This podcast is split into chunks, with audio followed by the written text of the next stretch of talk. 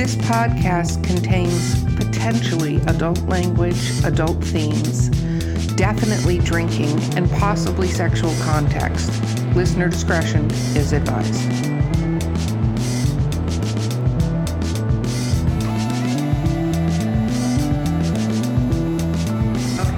Welcome to Drinking with Authors. I'm your host, Erica Lance. Austin Scott Collins couldn't be with us today, so I asked back a familiar voice, which is not an accurate statement because she actually sounds like herself now. So please introduce yourself, co-host of mine. Uh, uh, the, the co-host is Valerie Willis, and I now have my voice back, so I don't sound like...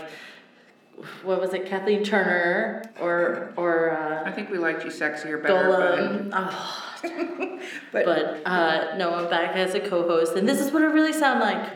Okay, so cling to it, because I'm sure next time we have her on, she's going to sound terrible again. But we have an amazing author guest today. It's Mark Muncy. Welcome. Hi, gang. How are you all? We're we're good. So one of the first things we do cover generally is what we're drinking. So let's. I, I'm drinking new uh, aromatic Kettle One cucumber lime vodka and tonic water. I'm very fancy today instead of my jacket and yeah, coat that, normally. But it's a mouthful. Yeah, uh, so what are you drinking? I'm drinking a, a dessert wine. It's called Rosa Regalia, and um, let's just say when my, my mother-in-law found this at the, the Sam's, she she put twenty bottles into her buggy. She says, I'm giving everyone a bottle for Christmas. That's fantastic. So uh, it's a very sweet, uh, soft, wet red wine uh, variant there, so... Uh, I'm drinking tea, uh, the Southern classic unsweet tea. Uh, I have uh, epilepsy meds, so uh, my alcohol days are behind me. But when I did uh, partake, I really enjoyed a nice... Uh, I, I was a classic guy. I was more like a, just a, a Jim Beam or a Scotch on the Rocks. Or, uh, that is classic. I'm going to imagine you like this during the podcast because you're the third author we've had on that doesn't drink, and I, I was beginning to feel like I'm in a pattern. I'm like, great, oh. So the host can get completely loaded. Oh, it's totally non-alcoholics that are like, why am I on this show? No, just kidding. Okay, so let's jump in. Mark, tell us about your books. Um, well... Um, I wrote way back in this time called the eighties. Oh my goodness! Point. Was there even dirt then? I know there was actually there was books then. I know it's hard to believe, uh, but made of uh, real paper, everyone out yeah, there. Yeah, exactly. I, I wrote for um, mostly for uh, role playing games at the time. Like um, they, I wrote for a thing called Bureau thirteen from Tri-Tac Systems, and I wrote for uh, Chill from Pacesetter. And uh, I did all a little bit for... All of you nerds out there are just literally going, oh, I know this. If you know these games, you are an old school nerd. Uh, but uh, I did write for Dragon Magazine a couple times uh, and uh, was working on a project for T S R before they went under and uh, you know and became you know part of Wizards of the Coast and all that. I was I was there during the dark days. Um, dark days. And um, uh, but then um, I kind of became a new dad around that time, and so and writing was kind of like I said, it was dark days of uh, the uh, publishing and the T S R. Even Dungeons and Dragons was going under. All these other little companies I was writing for were certainly not going to make it. Um, yeah, most of these were basically independent press stuff. You know, guys doing it out of their houses and stuff. So um, so that all stuff is ancient history and disappeared. And you can find some of it here and there. It's funny when somebody brings it up to me occasionally. It's like, you know, we'll be at a con and somebody will be like, I got your Chill module from, you know, nineteen eighty-four. I'm like, oh my but gosh. That's all like fantasy, like deep, deep fantasy. It was mostly... Dare I say almost token-esque fantasy. It, it, was, it, was, it was all, uh, it was mostly horror I did. Because oh, wow. It was like the spooky games. Like Chill was a... It was a knockoff. It was like a, the poor man's Call of Cthulhu, uh, and um, uh, and uh, then uh, Bureau thirteen was basically X-Files with guns, long before Men in Black and before X-Files and stuff. And uh, and uh, then we wrote for a game called Fringeworthy, which was um, interesting. It was a um, Richard Ticholka was the guy who created these games, and uh, he's an unsung hero of the role-playing community. Um, He created all these wonderful games, and this this setting, Fringeworthy, was about the military finding these secret round portals in the desert that open doors to parallel dimensions, And like you do. Well, and what I was funny is they basically the totally ripped it off for this thing called Stargate. Yeah. And they oh, even used two of his sample characters were the names of the main characters in the movie. And now he sued, but he's a little mailman from Michigan, and right. this is, you know, big studios, and they shut him down, and he never got any credit for it. And in fact, whenever the Wikipedia page, somebody, like an old school fan, updates saying, you know, Stargate was inspired by, you know, they they, they take it they down, take it take down it like down. in seconds. It's That's crazy. What, you know, he's now immortalized on a yeah. podcast. Yeah, it well, is there he, passed, he passed away uh, a number of years ago and never got the credit that he deserved. But we, we, we us Bureau thirteen fans, you know, and, and old writers for it, we loved it.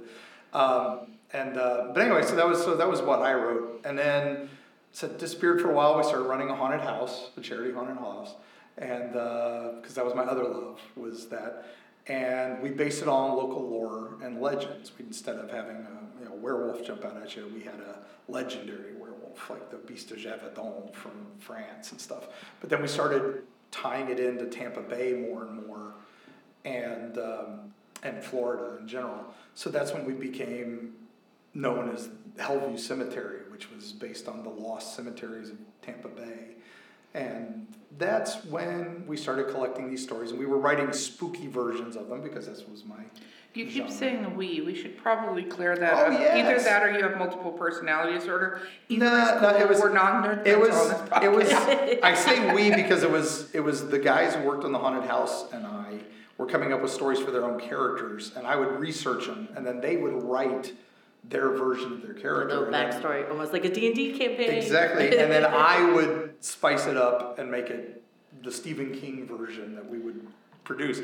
And then I had a partner, Elizabeth Abbott, who was working with us at the time, a young girl going through her edit. She was t- taking classes on editing and writing, and so she saw all these stories on our website and was like, you realize a lot of these are being published on Reddit, which was new at the time, and some other stuff.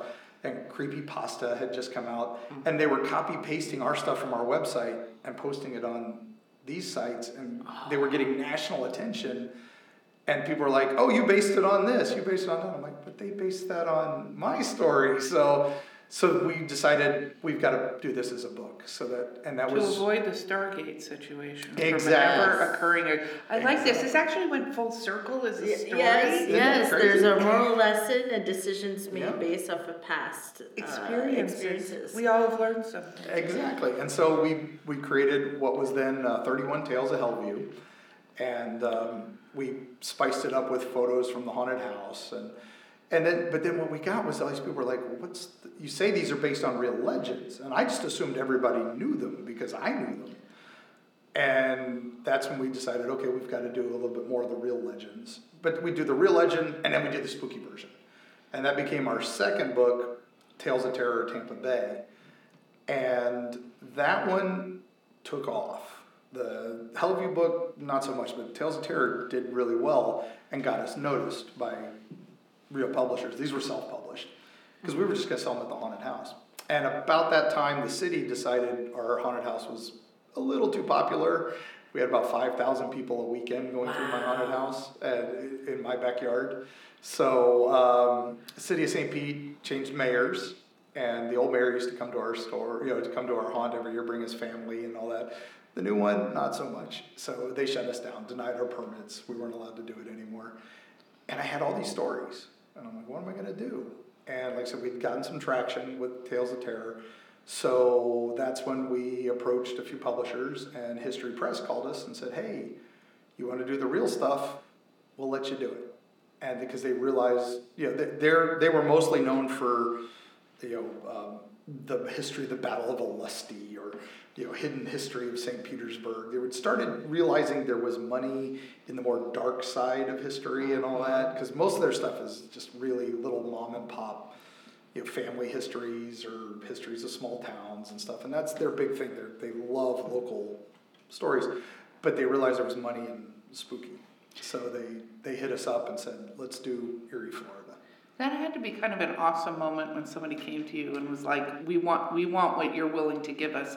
Because I think right. as most writers, we really want somebody to be like, yes, we want your stuff. And not in a way that we want your stuff, but here, change everything you're doing. We don't want you, like, listen, we want it scary, but not too scary. So can you find the stuff that's like P G? And then you're like, what?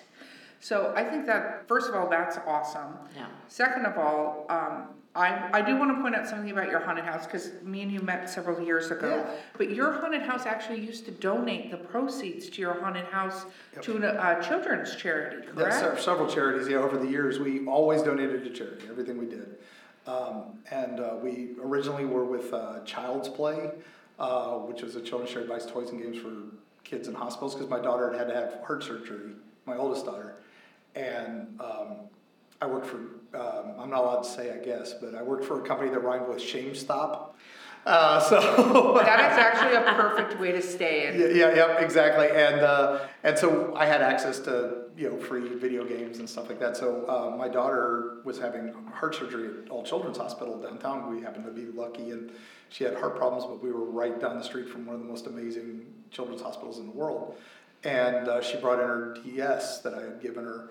And all the kids in the emergency room are just like staring at her playing this thing because it was brand yeah. new at the time. No, my kids do the same thing. Like one yeah. kid has a video game, the rest of them will just pile in this giant moving orb of watching the game.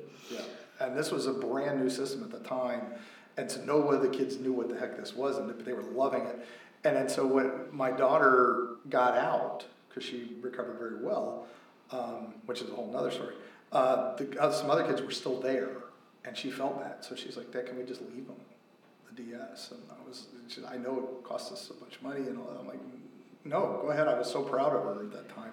Oh, that is awesome. awesome. Well, and you so, did well in the kid arena then too, so yeah, well done with that. Yeah, I got a couple. I got a couple good ones here. So, uh, and uh, they, uh, but anyway, so that became our thing. Was well, let's donate the charity money to a children's hospital this year, and then we found out about Child's Play, which basically did that, and we were like, perfect. So they we were with them for years, and then eventually we shifted to more. They became huge, and you know they didn't need a little, you know, a couple thousand from a local charity. So we started reaching out to more local charities, and then we got in with uh, the Kind Mouse, which is a wonderful charity organization, feeds transitional families down here in Tampa Bay. That's and awesome. uh, and we were their pre-Thanksgiving fundraiser every year, so we were giving them thousand plus dollars every year.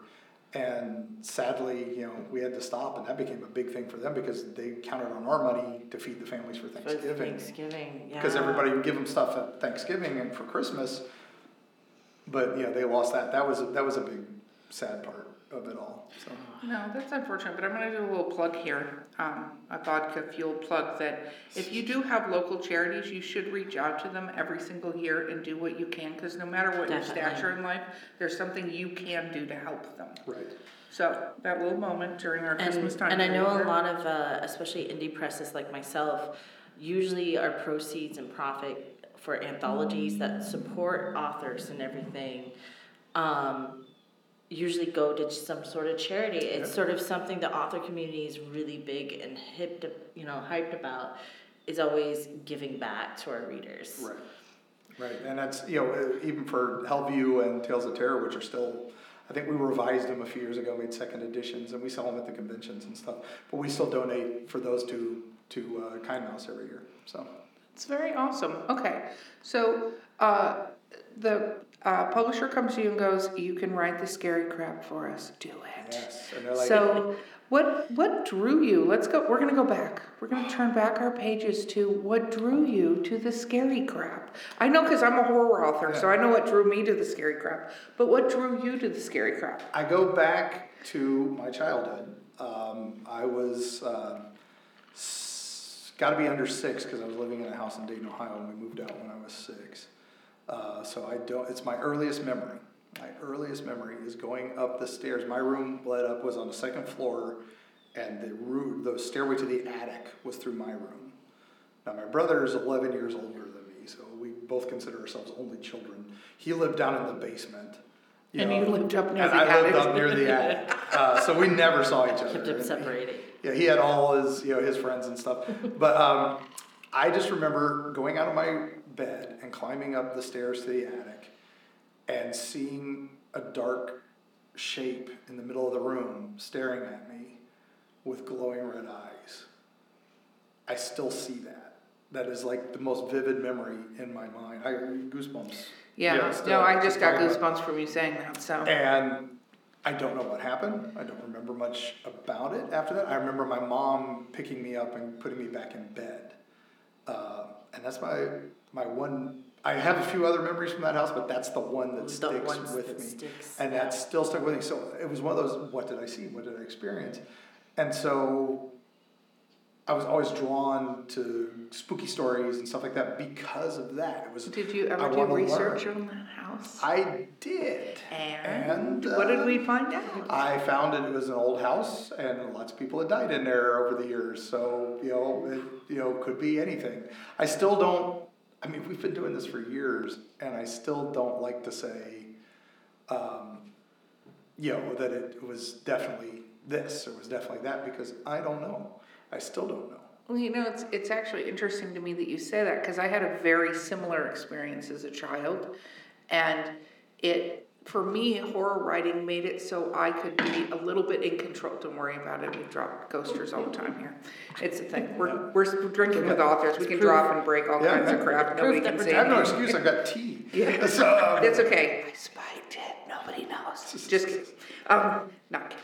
Um, but for me, I realized it was a, a point where I could I could be more in, in front of whatever that was because it was so terrifying. That was, at least my experience was almost paralyzing at the time as a child that I went, this is how I could be in control of the story and sort of, at least for me, have all the pieces. So you ran into that. That's, did you? And that, and that was just it. It's like uh, I think with me, it has always been the I want to know what I experienced. I wanted to get behind it.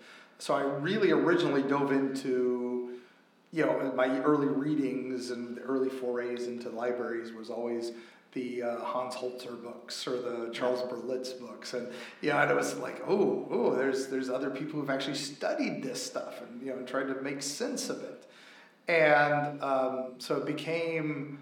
The science behind it became the, you know, what is this? But then, as I grew up, I discovered this thing called Dungeons and Dragons. And as did I. I colored in my dice because I had an original Dungeons yeah, and Dragons yeah. that we had to red color box, in the dice. Red box, yes, baby. Yes. Uh, I started with the white box with my brother because I had an older brother, and he and his friends, you know, at this point they were seventeen. I was like six or seven, and we would play. And uh, it was a new game back then. So, and, uh, what was your first character? Do you remember? Oh, my first character was uh, Duran. He was a uh, just a fighter, and uh, he became eventually Lord Duran. Uh, and uh, was a, it was a Knight of Furiandi because he was from Greyhawk.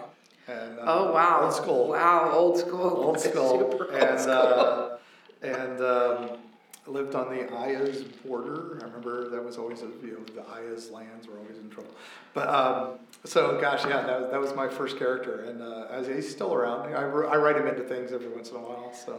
You gotta love the classics. Yeah, yeah, exactly. But uh, so, you know, so then I started really loving storytelling. That became my thing, storytelling. I, I wanted to be the D M more than I wanted to be the player.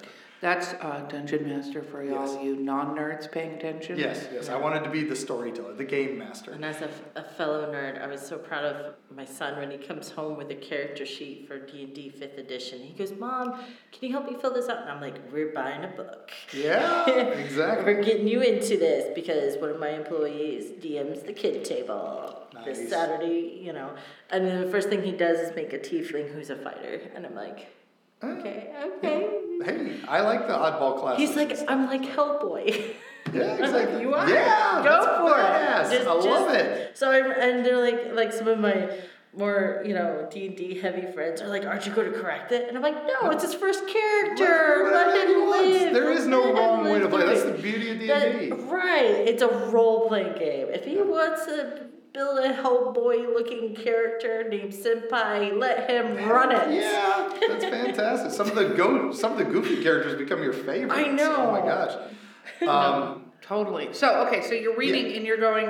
I want to understand what's happening. Right. And then it morphs into no. I want to create the fantasy of what can happen. Exactly, and it became the stories, and then, and then learning the folklore tales, and realizing that's where it's at. You know, and then finding the kernels of truth in the folklores. And then that's where the History Press hit us, was like, let's, we want your folklore tales. And I'm like, okay, yeah, no problem. I can do that. I just type up these stories. It's, there's hundreds of books just like that. And then I was like, but History Press. Wait a minute. That's history. And I'm a giant historian, again, nerd. Yeah. So, you know, uh, the history buff in me is like, what if I take the folklore and then dive into the history behind the folklore? And that became our our, our real pitch to History Press, because they had come to us and just wanted the folklore collection. And I'm like, I have an idea. Let's do this instead. And they're like, send us a sample chapter. And uh, Amanda Earle, our wonderful editor at History Press, who we were sad is now with Cambridge Press. So, oh darn, she got you know a better job at it. Yeah, I was going to say yeah. the bigger publisher. Yeah, bigger Shucks publisher. for her. Uh, yeah, but um, sadly an academic publisher. And I don't know if you guys have talked about the difference between publisher and academic publishers. Academic publishers, it's a lot of prestige. So um, no, I actually have a friend who wrote an academic, her dissertation got published on Stephen King's mm-hmm. The Stand. Oh, yeah. And I, of course, in that, you know, great support of my, one of my best friends, I bought this book for forty-eight dollars. Yep. Let me just clarify. Like a buck twenty-five. Yes. Yeah, yes. Totally. She made a buck twenty-five. But what's really cool for her is that when she teaches Stephen King, what she does, because she teaches yep. um, art, literary um, words. And she does that, and she can go, nope, you have to buy this book. You have to buy my book. Exactly. Exactly. Yeah, no, uh, academic press is what it is. Yeah. It, it is what it is. And because uh, we got invited by a few academic presses to write stuff for them after Eerie became this huge success, and we haven't done that yet. We've been like, eh, you know. Um, but, uh, but uh, yeah, so Eerie becomes this big project, and my uh, fiancée at the time, and now wife, Carrie. Uh, she's here, by the way, and she'll probably say stuff. Again, this is one of those things where she's she's sitting over there creatively drawing things of amazingness. She is uh, very much the teller to my pen Gillette when it comes to the radio shows and stuff. She'll chime in when the time is right. But she's uh, she her and I started these journeys, and we drove five thousand miles, never left the state, and we went to every place we wanted to hit for Eerie Florida, because we didn't just want to write about them. And I'd been to many of these places back in the day um, over my years of travels, but I hadn't been in, I wanted to recently refresh them. And we reached out to uh, the great, late, great Charlie Carlson, uh, who wrote Weird Florida mm-hmm. back in the uh, eighties. And he was one of my inspirations. And I was like, let's just work with Charlie. Let's update his book. And then I'll do the history behind it, and he can tell the folklore, because he's the master. But he was very old and very unwell at the time. Oh. And he kind of passed it on to us and said, no, go ahead, go ahead. He's been doing, he'd done Strange Florida and a couple others on his own, and he was trying to do like a P B S show, and I think he actually got it on a couple local P B S stations. Uh, but again, it was just one of those, he's like passed it on to us. So we went on and started doing it.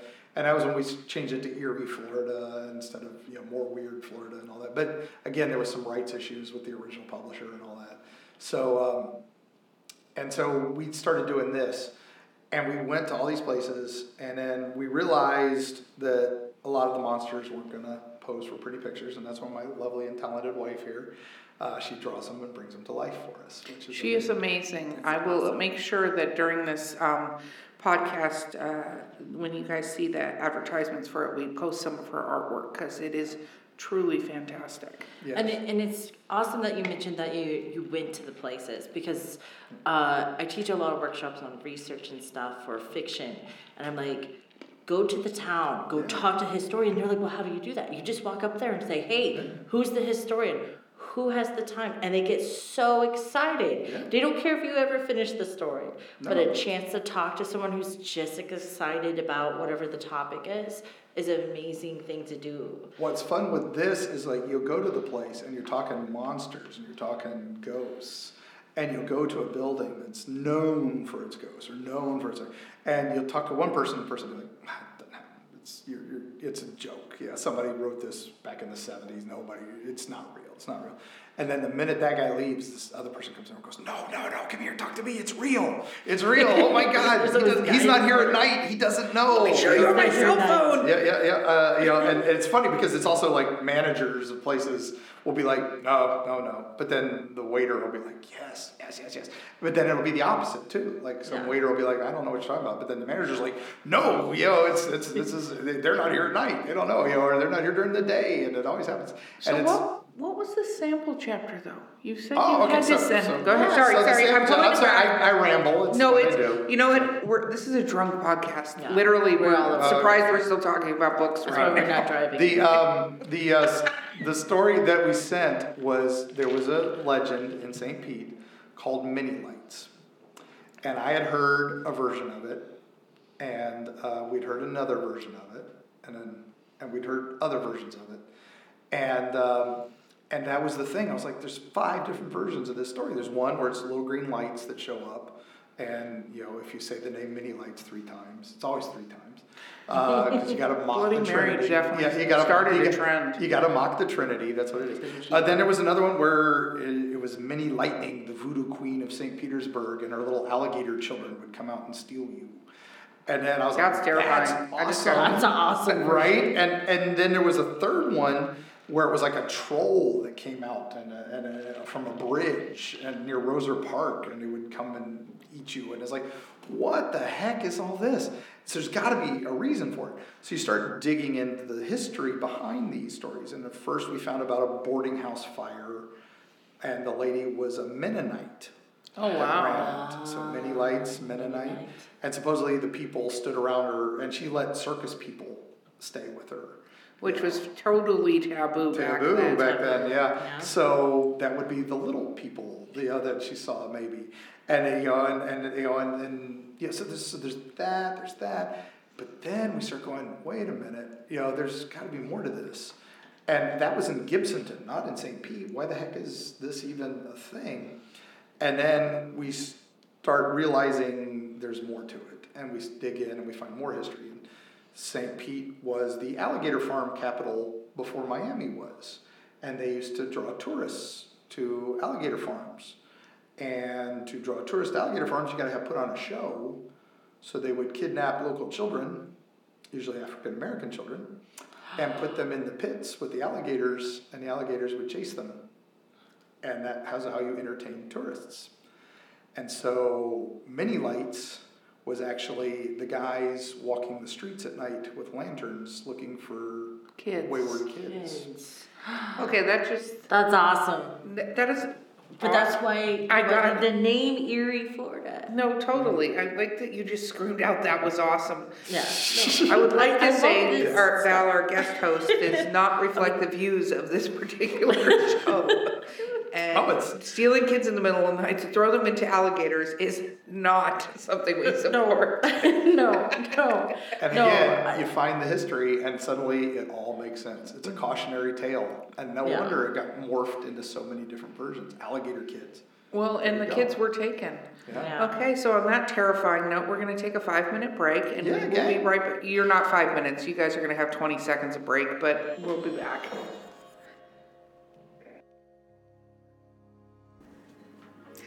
Hey, thank you for listening to Drinking with Authors. We wanted to let you know that if you're an aspiring author out there and you'd like to be on our podcast, you can email us at drinkingwithauthors at gmail dot com. Or if you guys have a question, comment, want to tell us some little tidbit of interesting news, you can always direct message us or comment on Twitter, Instagram, or Facebook. We love that you're listening, we love that you're out there, and we look forward to hearing from you.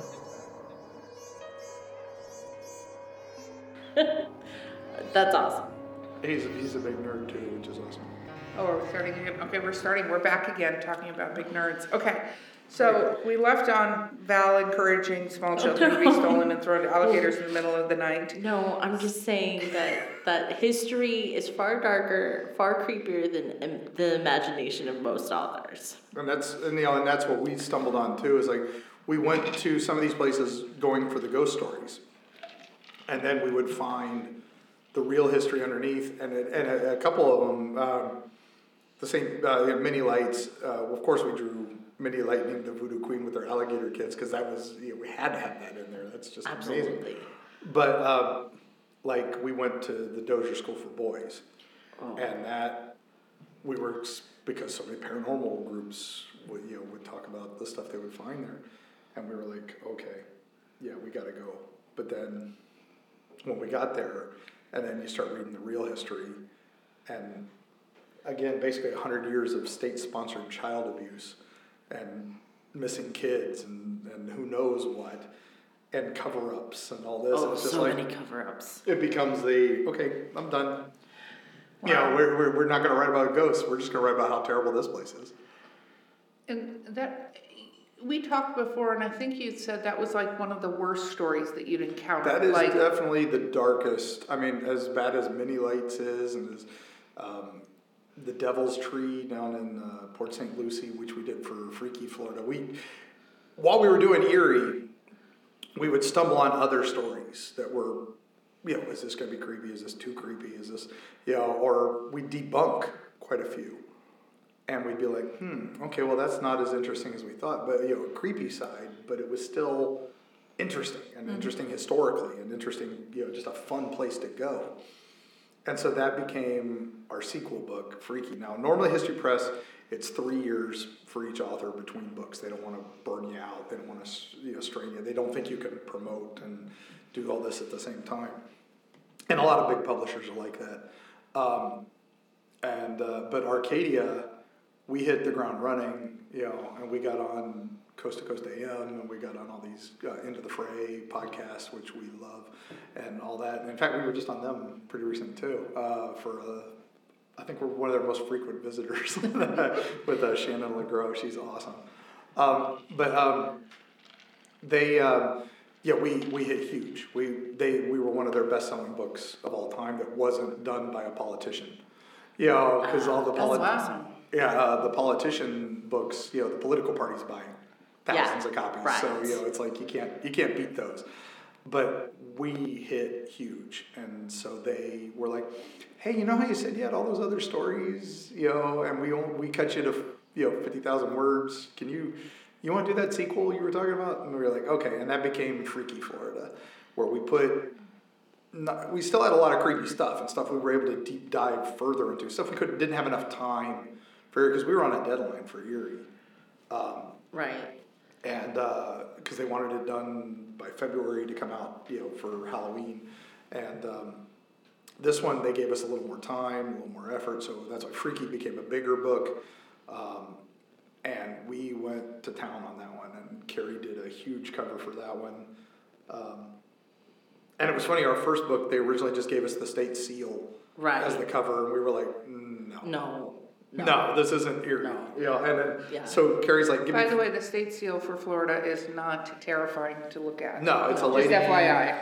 throwing what looks like lottery tickets onto a water with a boat in the background. And an alligator. And, and, you know, and, and, and a palm tree. And some oranges. Yeah, and, and actually there's mountains in the background of it. You know, and you're like, what? Yeah, so... There's sand dunes. Because there's sand dunes. But there's we have no mountains. Yeah, exactly. So... Um, Carrie took it, and in forty-eight hours, she turned it into this amazing thing with the skunk ape reaching out, and Pinky the sea monster, and you know the U F Os from Gulf Breeze, all the things we had touched on in the books, including our alligator people from Mini Lights, and um, and we threw all that onto the cover, and then that you know that was what really sold it, and um, I credit that more than anything else we ever did. Um, so they gave her, they said, oh, take all yeah. the time you want. Take all the, second. yeah, yeah. No, you you talked about the most disturbing one, and you talked about that first chapter that locked in the idea. Was there one that really surprised you or inspired you to keep at it? There there were more than a few that did that, and that's that's the thing. It's like you think what well, story's going to go one way, and then the history behind it goes another, and um, but some of them we knew going in, going right. this is this is you know. kind of a stupid place. You know, one we went to was um, Bloody Bucket Bridge, which is a um, place in the middle of nowhere, Florida, and it's a bridge where there's a crying baby herd, and the water turns red, and full moon, and all these legendary stories about it. And we went there, and we found out there was a bar called the Bloody Bucket that was on the edge of the bridge. And was it named after the legend? Or was the legend named after the bar? And so the bar's not there anymore. It burned down. And, you know, and it just depended on who you asked. And again, doing the research behind it, there was no way to tell which was real and which was not. Wow. So that one we presented in Freaky just because it was just so weird. You know, we had done it in Eerie. We were going to do it in Eerie, and we just couldn't. But right around the corner from it is the wonderful Solomon's Castle. And if you've never been to Solomon's Castle, it's in Ona, Florida. It is a guy, an artist, built this place out of recycled materials in the middle of Florida. It is a big, shining castle, prettier than anything Disney's ever done. And it is all built out of like tin sheets from printing presses. And um, and he's and he decided to build a boat next to it because he had a moat. So he built the boat in a moat, and it didn't do anything small, so he built a big sixty-foot galleon. Holy cow. Uh, there, and the cannons are old sewer pipes. And uh, it's but you look at it, it's... there. We need to go. I know, I got it's, a road trip. It's an amazing road trip destination. But again, no ghosts, nothing spooky. We had heard stories about it, but of course it's all just... you know, bogus. So we get there and the family's like, no, no, no. And and we're like, yeah, yeah, no. It's it's not. It's just a really cool place. And he's all puns. Everything's puns. So, um, like, there's two suits of armor out front. One's white, one's black. So one's the night and one's the day. Oh, God. Yeah. That's terrible. Yeah. And he was an the, author at heart. Okay. Oh, man, yeah. Uh, all his, it's, so the first floor is all his art gallery. Oh, wow. Of just random things he's built out of these recycled materials, and um, it's incredible. There's one that's like a band, like a like a jazz band made entirely out of tuna cans, so they're called the Out of Tuna. Oh God! And of course they're playing Flight of the Bumblebee because yeah. Bumblebee tuna. Yeah. yeah. yeah. It's, oh, it's it's so bad. That's. Um, did you? Well, I have a question though. So you go to all these sites, and that one wasn't real as far as the ghost stories. Mm-hmm. But you go. Have you actually like you talk about the the bloody bridge? Yeah. And the blood and the babies crying. Yeah. Where have you actually heard the things they're talking about or seen the things they're talking about? Because, you know, we talked in the beginning about what you encountered as a child yeah. and then looking for the scientific or, like, sort of the evidence of, like, explain to me how this is happening. Yeah, connecting but to the, talk the similar to, Talk to us a little bit about, did you actually encounter any of these quote-unquote experiences that other people, and I like he's looking over at his wife. I was, that was perfect. I was going to say, Carrie, have we experienced anything? Uh, kind of. I don't know. that's, that's how you do it, yeah. Carrie is like a ghost lodestone. Nothing happens to her. Nothing, we we could be in a, the, we've had some experiences with, we we're, we consider ourselves paranormal journalists. We're not ghost hunters. We're not skunk ape hunters. We're not UFOologists.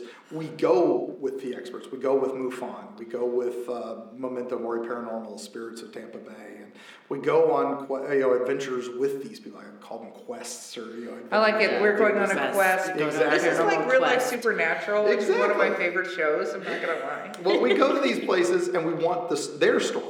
That's what we're trying to get is their experiences and their story. We're just there to look into the history of the place that they're looking into. What, but we want what's happening too, because I again I want to see what's going on. And uh, drawn to the dark as it is, and uh, almost uh, like a dark tourism type thing. And um, but we start, we go on all these things. And now back in the Hellview days, back doing the haunted house before we started Eerie and all that. Uh, Carrie and I weren't even dating at the time. Uh, Bellevue Biltmore, which is maybe five minutes from where we're recording this podcast. Yes, um, and I've been there, and that yeah. place is terrifying. Yes. Now, they were tearing it down. Uh, this is before they decided to save bits of it. Um, and Hellview had heard, you know, through the grapevine that they were selling stuff from the place before they tore it down. Oh. And I was like, oh, if we could get a couple pieces of that for the haunted house from a real haunted hotel, this is amazing. So, you know, so we went for their last day. And uh, one of the local Tampa Bay paranormal groups was there. And they were like, hey, we have an extra ticket. Come on out. I was like, yes. So went to it. And I foolishly thought some of it would be cheap because they were going to throw it away. No, no, it was all no, it's super expensive. Goods. Yeah. It's haunted goods. We did buy a lamp. I still have the lamp. Uh, but um, but while we were there, everybody's dressed in thirties garb. They had everybody was dressed like like what's happening now with now that we're going into the twenties again. Everybody's doing Gatsby parties for New Year's. There was all these people dressed like Gatsby stuff. So everybody was in period dress. And I'm like, oh, I'm in Hawaiian print. This is probably not good.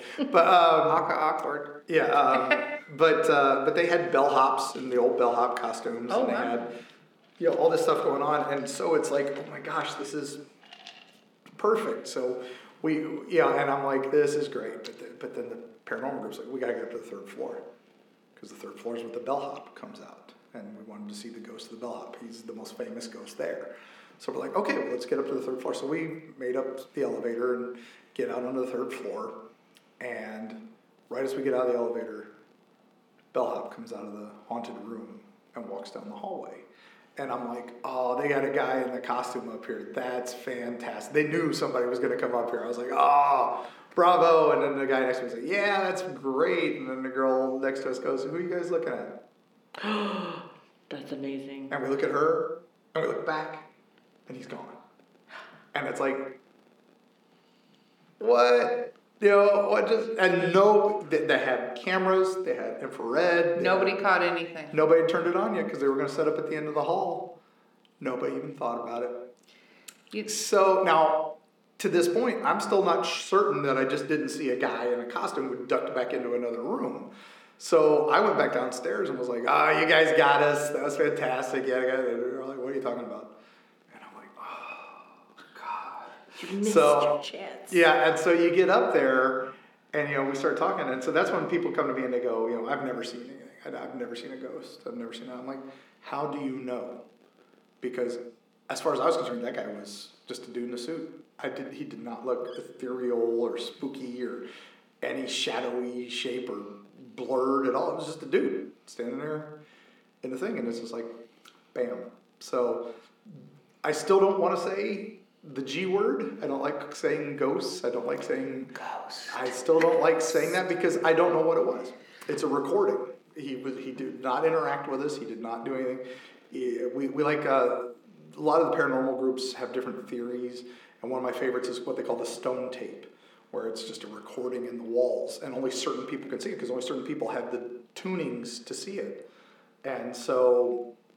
Now, some are more interactive, some will talk, some will you know, throw stuff, you know, the poltergeist type stuff, and there's things like that. So, and that's my same feeling with Bigfoot, my same feeling with Skunk Ape, or Pinky the Sea Monster, or, or even U F Os to some extent. Are we seeing what we think we're seeing? Are we experiencing what we think we're experiencing? We're seeing something we can't explain. We're experiencing things that don't make sense to us.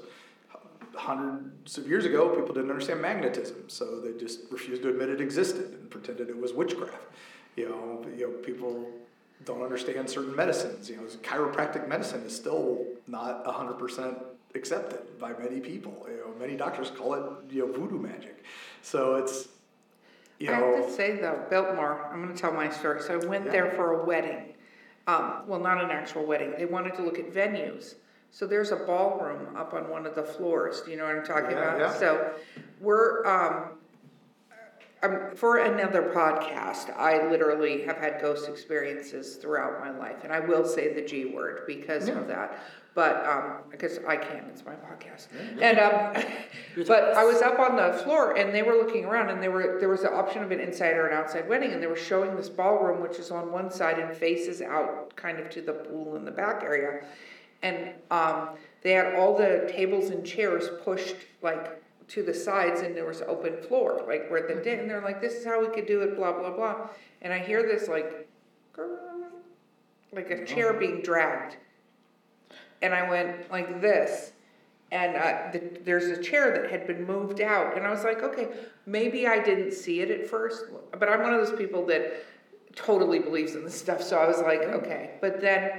Um, they're walking and stuff like that. And the girl who was touring us, I could see her eyes look over there real quick and look back and then start talking louder. Yeah, to, to, she was to, to, to cover. Yeah, she was talking louder. And she's like, let's go do this yep. thing. And then all of a sudden, I hear it again. And the chair moved out to like ten feet away from the table. Wow. And I turned around and I didn't see like something dragging it and stuff. But I always get this like little feeling like there's something else closely.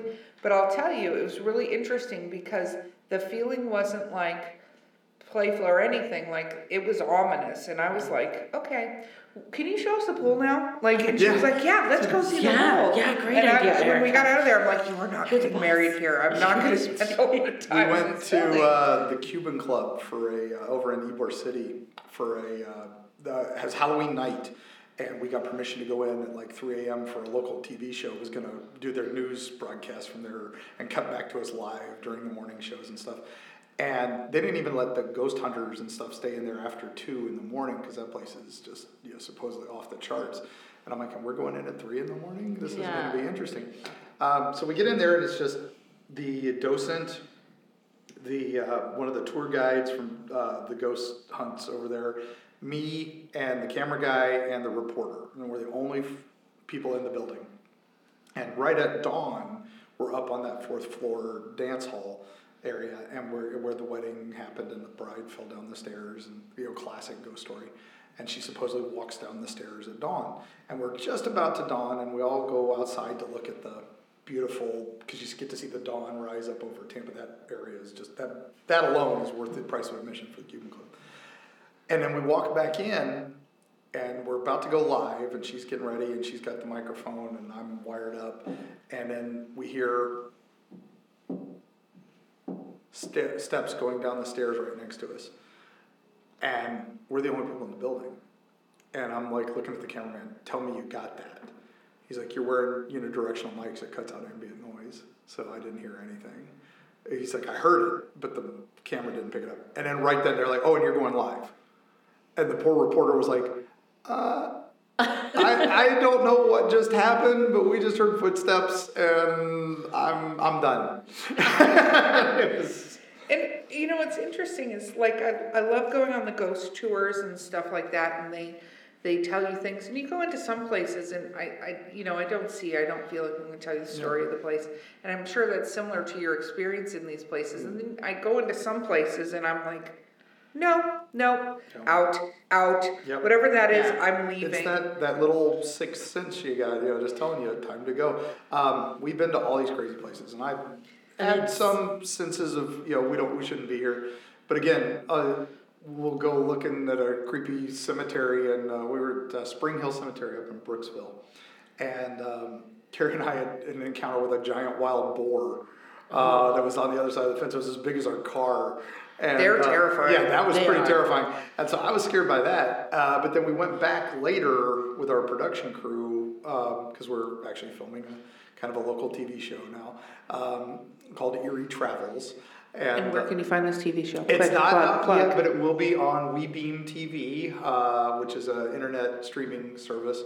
And then possibly other places to be named later, but that's who's uh, filming it with us. Awesome. And, um, and they... Um, They do a show called Nerd Talk, which I like to hijack their chat room every time I'm on and plug my book. You know, whatever they're talking about. You know, that reminds me of a story in Eerie, Florida. Or, you know, that reminds me of a story in Freaky, Florida. Shameless plug. I will, I will yeah. give Mark uber credit for shameless self-promotion. He's one of the few authors that I'm like thumbs up, because most authors suck at shameless self-promotion. And that's, you know, and that was one of the things with the History Press is most of our authors are history teachers, history professors, family historians, uh, or politicians, and all of them write the book, put it out, and it's going to sell. That's it. I'm done. You know, I've got my publication credit and all that. And they don't realize that that's not even the third of the job. You've got yeah. to promote, promote, promote, promote. And that's what History Press fell in love with us for, because we were, our publicist, Johnny, uh, there loves us, because he's like, whenever I'm having a slow month and can't get anything going, I just say, well, look what Mark did these last three months. Yeah. And no, uh, and I think that's the that could be a, a, the difference between a traditionally published author versus an indie author. Mm-hmm. We we are a one man bandstand. We me. we we learn the ropes. We do what we have to do to make sure they know we're there. It's the what is it a thousand books a day come out on Amazon? Oh yeah. yeah. and uh, and and ninety-nine point nine something percent will sell less than six hundred copies in their entire life. Most of them sell less than one hundred copies, copies in their entire life. Yeah. And that's that's including the million copies Stephen King's and you know, mm-hmm. you know Dean Koontz and you know um, gosh you know everybody you Nora know, Roberts yeah yeah exactly Daniel Steele, you add them in and that still doesn't move that needle at yeah. all. Um, and that's because it's just everybody's doing it now. I mean, that's the plus to self-publishing. You don't have that hurdle to get in anymore. But the minus is you're, you know, you're you're one click away from a million clicks, but that's how do you get that? And that's when you got to get out there and promote and, and, and get on things. Now, having a traditional publicist got us onto Coast to Coast A M, got us onto Fray, got us onto the big shows that you're not going to get on very easily as an indie. No, not without hiring extra help. Exactly. And so that is the one plus to having a you know, a publisher, you know, a publisher with some clout. Even though History Press, people are like, what? What's that? You know, it's like, if you walk into any gift shop or grocery store, you that we're in Walgreens, we're in Ace Hardware, we're in Harbor Freight, we're in the weirdest places because that's what they love to do. They love to put things in weird spots. We just recently got into Target, which yeah. is crazy. Yeah, it was funny. I did see it at Target, and I picked it up. I'm like, I know this guy. And my mother-in-law's like, no, you don't. I'm like, I do. Yeah. I have a copy already at home, but my, I know. My parents are probably very happy in their graves that I met a Cracker Barrel. So, yeah. Well done. Yeah, you've achieved yeah. the Cracker Barrel. Yeah, yay. Yeah. Uh, that would be like, the, that's the ultimate highlight of my career was being seen in a Cracker Barrel.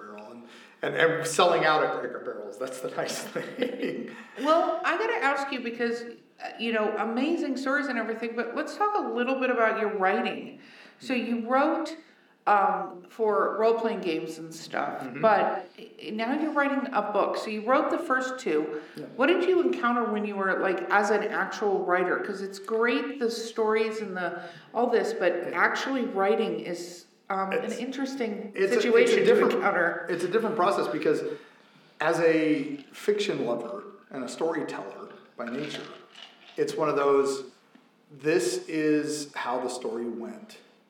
But in your head, you want it to go, but it would have been so much cooler if just this one little thing had changed and just this one little bit had changed. And you want to make it a little better. You want to punch it up. And that's what we did for our original books for the Hellview stories was like, okay, yes, you know, this this bordello fire happened and the Rough Riders came in and, you know, that was amazing history, you know, from, from Tampa.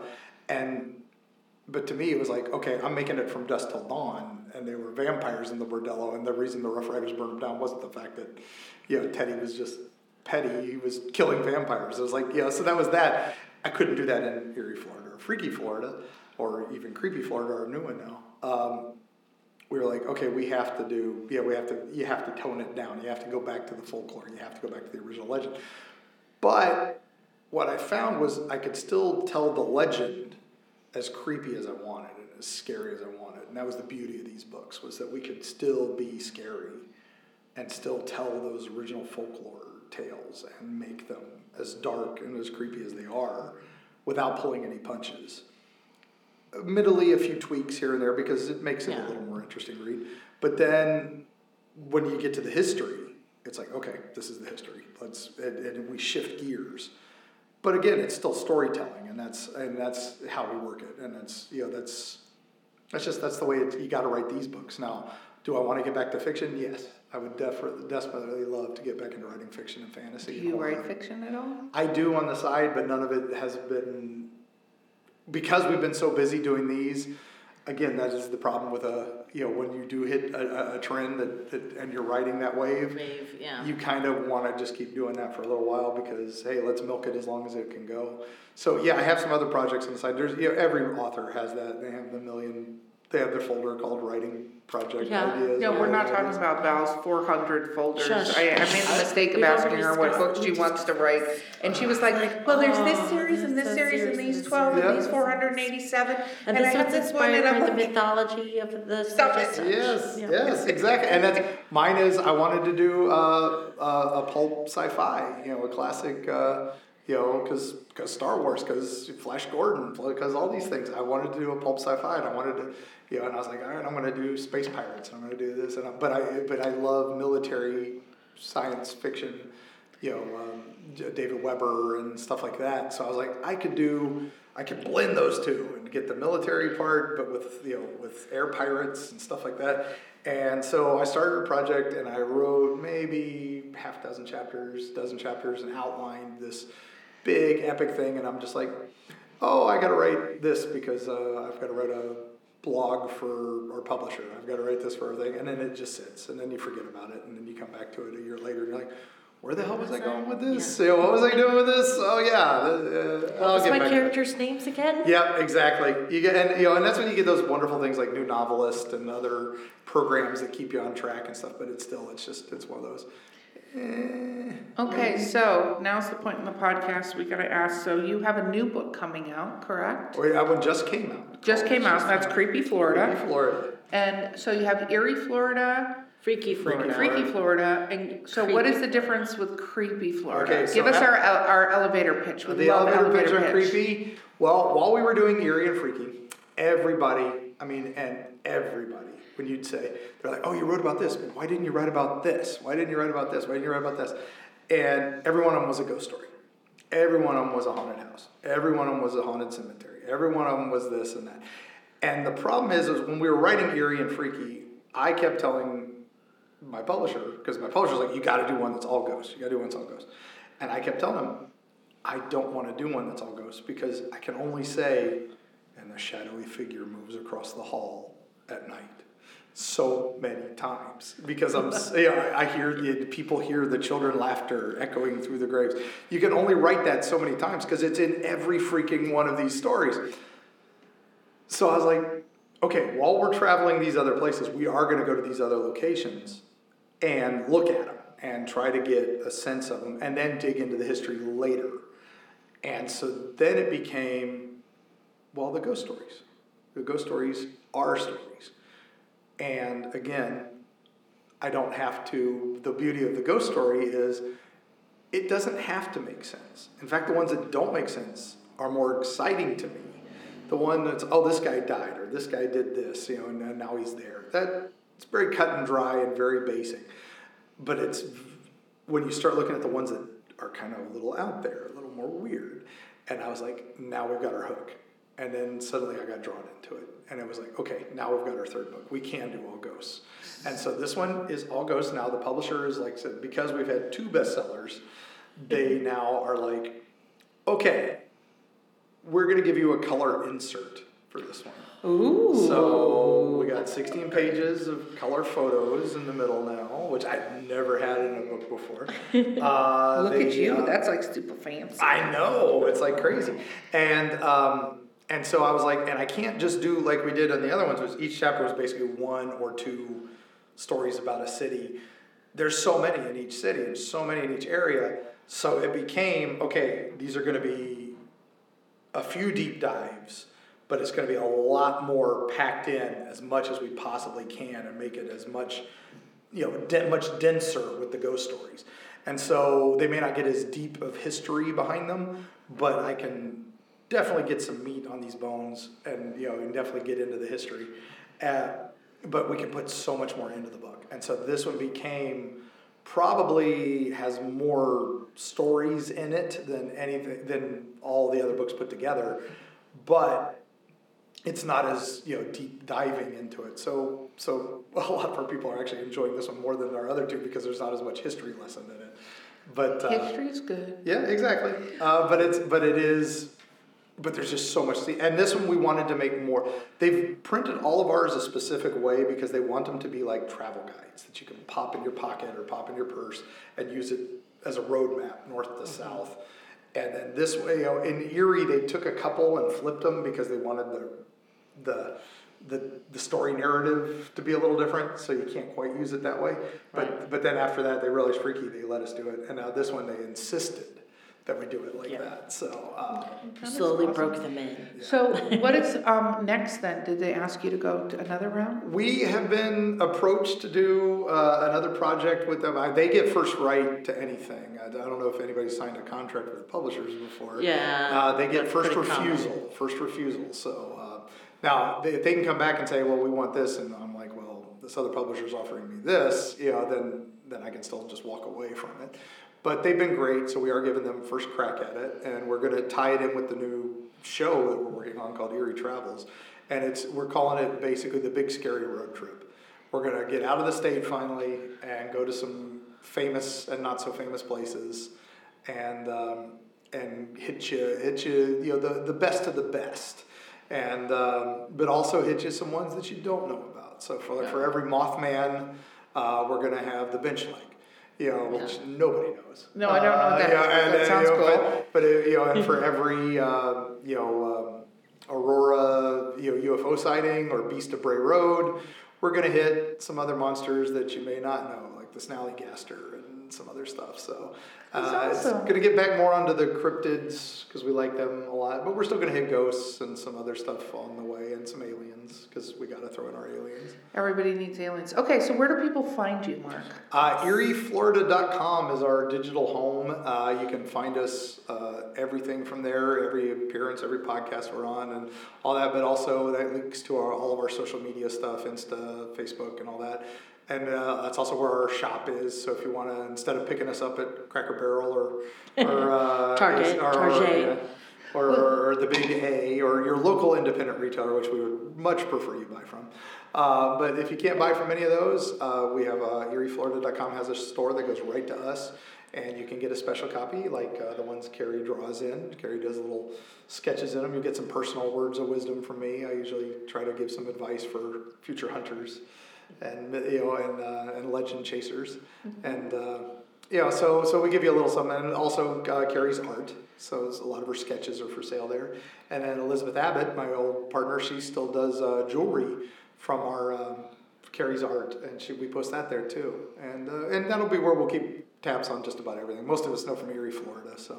What's the next convention you'll be at? Because that's where I met you initially. Oh yeah, I do. We do a lot of the cons. Uh, our, our next one is Sci-Fi Bartow, I believe. Okay. And if you've never been there, that uh, is amazing. The really? whole town, Bartow, Florida. It's kind of central Florida. My great my grandmother used to live there. Okay, so the whole town becomes a giant science fiction comic book convention for free. The whole main street shuts down. And it's filled with vendors and Batmobiles and cars and. And, and cosplayers, and it's amazing. We have fun there every year. Their theme this hmm? February fifteenth. February fifteenth. So definitely worth it. Rain or shine, they do it. Uh, usually it's February, so it's not too bad. Uh, there's usually never any rain. And it's not too hot yet, and the mosquitoes aren't there yet. Um, and it is a blast. And it is definitely, that's our next one. And then I think we're doing, we got a bunch this year. We're, we're hitting Tampa Bay Comic Con. We're hitting Fanboy Expo, MegaCon um, again, yeah. uh, SuperCon. We're going to hit this year. We missed it last year because oh, wow. it was on fourth of July weekend, but we're going to be down there again. Uh, that one's in Miami. Um, we aren't doing as many little cons this year. We always do Spooky Empire, but we do the big one. Sometimes we do the little one. So uh, that's the other Southwest Florida Paranormal Con, which is a lot of fun in Fort Myers. And that one is in March, I believe, this year. Um, and it's it's uh it's a great little convention. That's uh, they've got uh, usually the guys from uh, like Ghost Hunters, Ghost Adventures, and stuff like that on there, and uh, then us. Yeah, and it's like uh, like I'm gonna right. go with you're more entertaining. I'm just throwing that out. Well, it's uh, it was their first one. The first one they did there was in a little Shriners Hall, which was awesome. And when we got there, out front, they were being picketed by the Westboro Baptists. And I was so happy that I was being picketed by the Westboro Baptists that I went outside and selfied with them. I was going to say, I hope you selfied, because that's the first thing I would have done. I was like, you know, like a thumbs that's up, a whole smile. New level. And what was great was the news crew was coming in at the time, and they saw me doing this. And uh, and so they st- they pulled up and stopped and said, look, we don't want to recreate news, but if you could do that again, that was just amazing. So they got me selfieing in front of the Westboro Baptist, and then they interviewed me about you know, the con and everything. And then, and the con had done maybe a couple hundred people, and then suddenly, I guess that news aired. And by the time the news aired, the Westboro Baptist had gone, the news crew had gone. Suddenly, like a thousand plus, two thousand plus people started coming to this convention. And, you know, the guy from Destination Truth was there. The guy from Ghost, uh, Ghost Hunters was there. And uh, uh, I forget, one of the big U F O guys was there. And they're all doing their panels. And then my panel was packed. And I'm like, because they all saw me on the news. And it was like, oh my gosh, that's great. And so when we came out of the, you know, I came out of my panel and we had this huge line. My day before Carrie was like, there's this, there's a huge line of people waiting for my autograph. And I was just like, the, the guy from Destination Truth's like right there. And nobody's at his table. And I'm like, okay, the power of advertising. The power of shameless self-promotion. Exactly. Well, yes, I yes. want to thank you for being here with us this week. Thank we really guys. appreciate it. Eerie Florida, it's lovely having you. And this is Drinking with Authors. You can find us on Facebook, Twitter, Instagram. And as always, I want to thank our amazing producer, Adam, and my uh, gorgeous co-host, Val Willis, who's here I feel with like us. I, I didn't get to use my voice as much as I should have. That's because I talk too much. I'm I sorry. know, but it was like I, I was like, like a little kid. Like, tell me more stories, Dad. And on that totally creepy drunk note, this is Drinking with Authors. Thank you guys. We'll see you next time.